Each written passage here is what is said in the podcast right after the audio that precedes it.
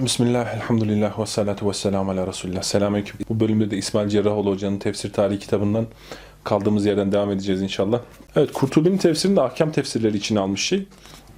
Hoca, yalnız Kurtubi'nin tefsiri salt bir ahkam tefsiri sayılamaz. Ah, yani kendisi de Kurtubi'nin tefsirine ahkam ismini vermiştir ama Camiül Ahkam yani ahkamın toplanması, toplandığı eser gibi bir anlama gelir. Kurtubi'nin tefsiri, işte Ebu Bekir İbn Arabi'nin tefsiri, Cessas'ın tefsiri gibi sadece bir ahkam tefsiri değildir.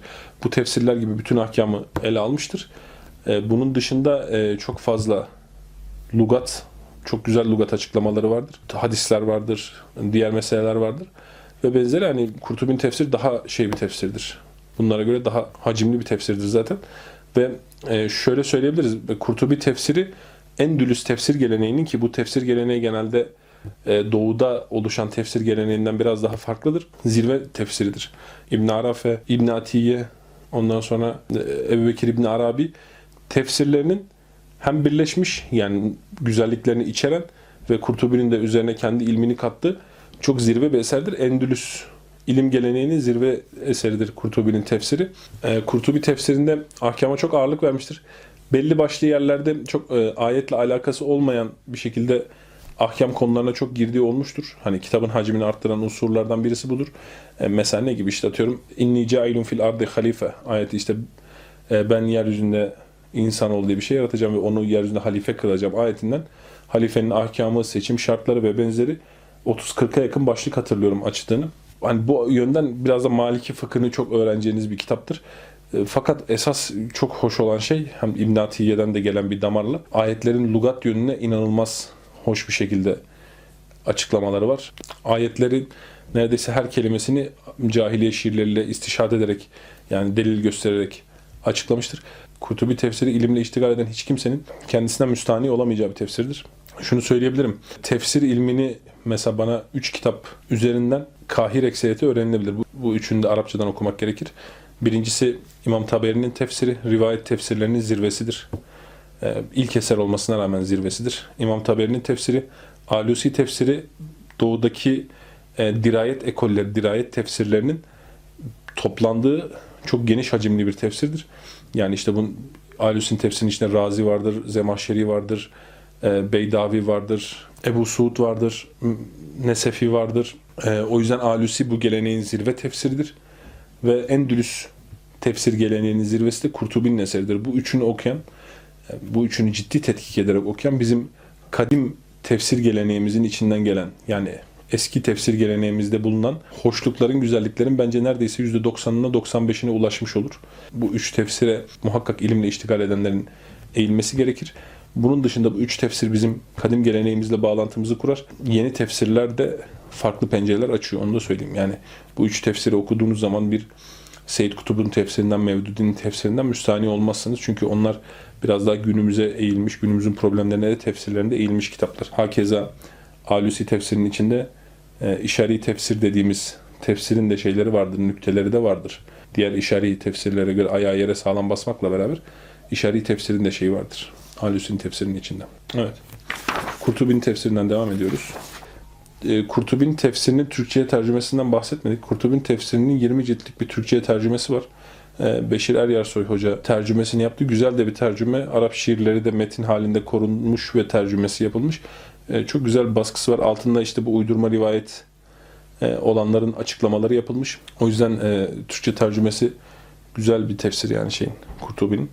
Yine hakeza İsrailiyat rivayet etmiştir.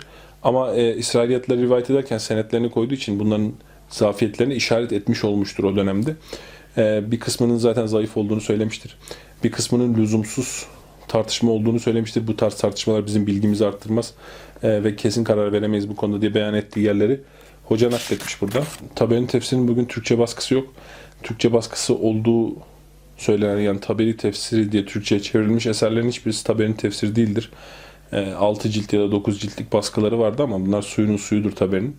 Taberi'nin normal e, Arapça baskısı benim elimdeki baskı şu 12 800 sayfadan yaklaşık 10.000 sayfa. E, Türkçe'ye tercüme edilse bu 20 bin sayfanın üzerinde olur diye tahmin ediyorum. O da 40 cilde yakın bir şey olur. E, Zaten Taberi'nin tefsiri çok rivayet ağırlıklı tefsir olduğu için rivayet ağırlıklı tefsirleri Arapça bilmek gerekir. Yani Arapça ile istifadesi çok artar. O yüzden fırsat olanların Arapça öğrenip bu eseri okuması gerekir. İlimle iştigal eden hiç kimse Taberi'nin tefsirinden müstahni olmaz. Gene Kurtubi gibi söyleyebilirim. E, Yani branşı ne olursa olsun, tefsir konusunda branşlaşmayacak olsa, bir muhaddis olsa bile Taberi'nin tefsirini okumuş olması gerekir. E, Begavi tefsiri, Begavi Şafi'dir. Onun tefsiri hakkında İbn Teymiye fetavasında kitap ve sünnete en yakın tefsirin hangisi olduğu hususunu incelerken şöyle demektedir. E, kitap ve sünnete en yakın tefsir Zemahşer'in tefsiri mi, Kurtubi'ninki mi, Begavi'ninki mi yoksa başka tefsirler mi şeklinde bir soruya hakkında soru sorulan yukarıdaki tefsirler için zayıf hadislerden ve bidatlardan en uzağı Begavi'ninkidir. Burada Zemahşer'in tefsiri meselesi anlaşılıyor. Kurtubi'yi niye hani Begavi'nin önüne almadı? Çünkü Kurtubi'de uydurma rivayetler vardır.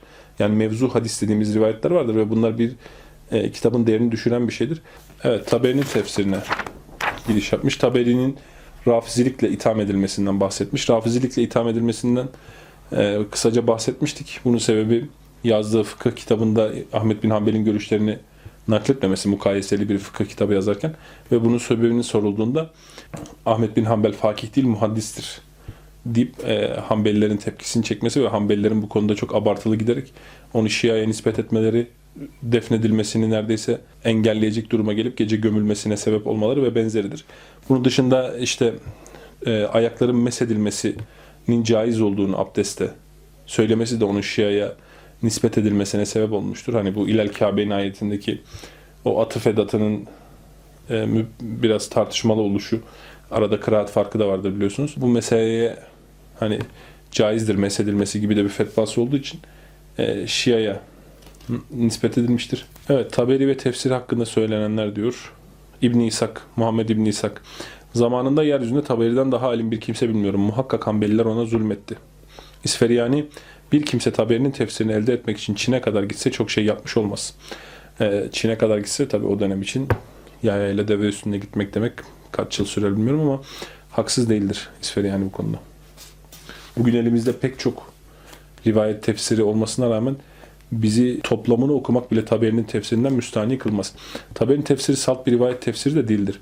Taberi kıraat konusunda, fıkıh konusunda, hadis konusunda ve e, istinbat konusunda gerçekten çok zirve bir alimdir. Onun tefsirinden bizi müstahni kılacak bir kitap yok. Çünkü onun e, topladığı rivayetleri, diziş tarzı, algılayışı, yorumlayışı, tercih edişi e, gerçekten çok zirve bir tefsir.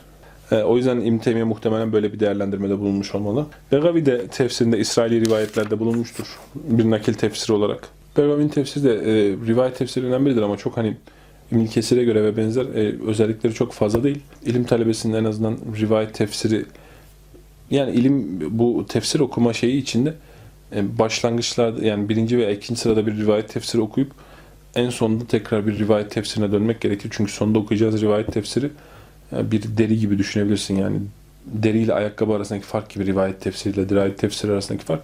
E, rivayet tefsirinde şahıs size deri veriyor. Bunu, bundan bir ayakkabı yapmanız gerekiyor. Dirayet tefsirinde şahıs size ayakkabı veriyor direkt. O yüzden e, başlangıçta belki hani deriyi tanımak için deri böyle bir şeymiş filan diye rivayet tefsiri okunur. Sonunda kendi ayakkabınızı yapabilmektir maksat. O rivayetlerden bir şeyler anlamak, çıkarmak, ortaya koymak e, meseledir. O yüzden rivayet tefsirlerin esas faydası ilmin başlangıcında değil sonundadır. E, bu meseleyi bence çoğu insan biraz e, hatalı anlıyor yani. Hani o deriyi alıp da paramparça edersin en başta çok beceremeyeceğin için. Ama herhangi bir ayakkabıdan iyice cinsini anlayabilirsin. Bu bölümün sonuna geldik. Ve ahiru davana enelhamdülillahi rabbil alemin.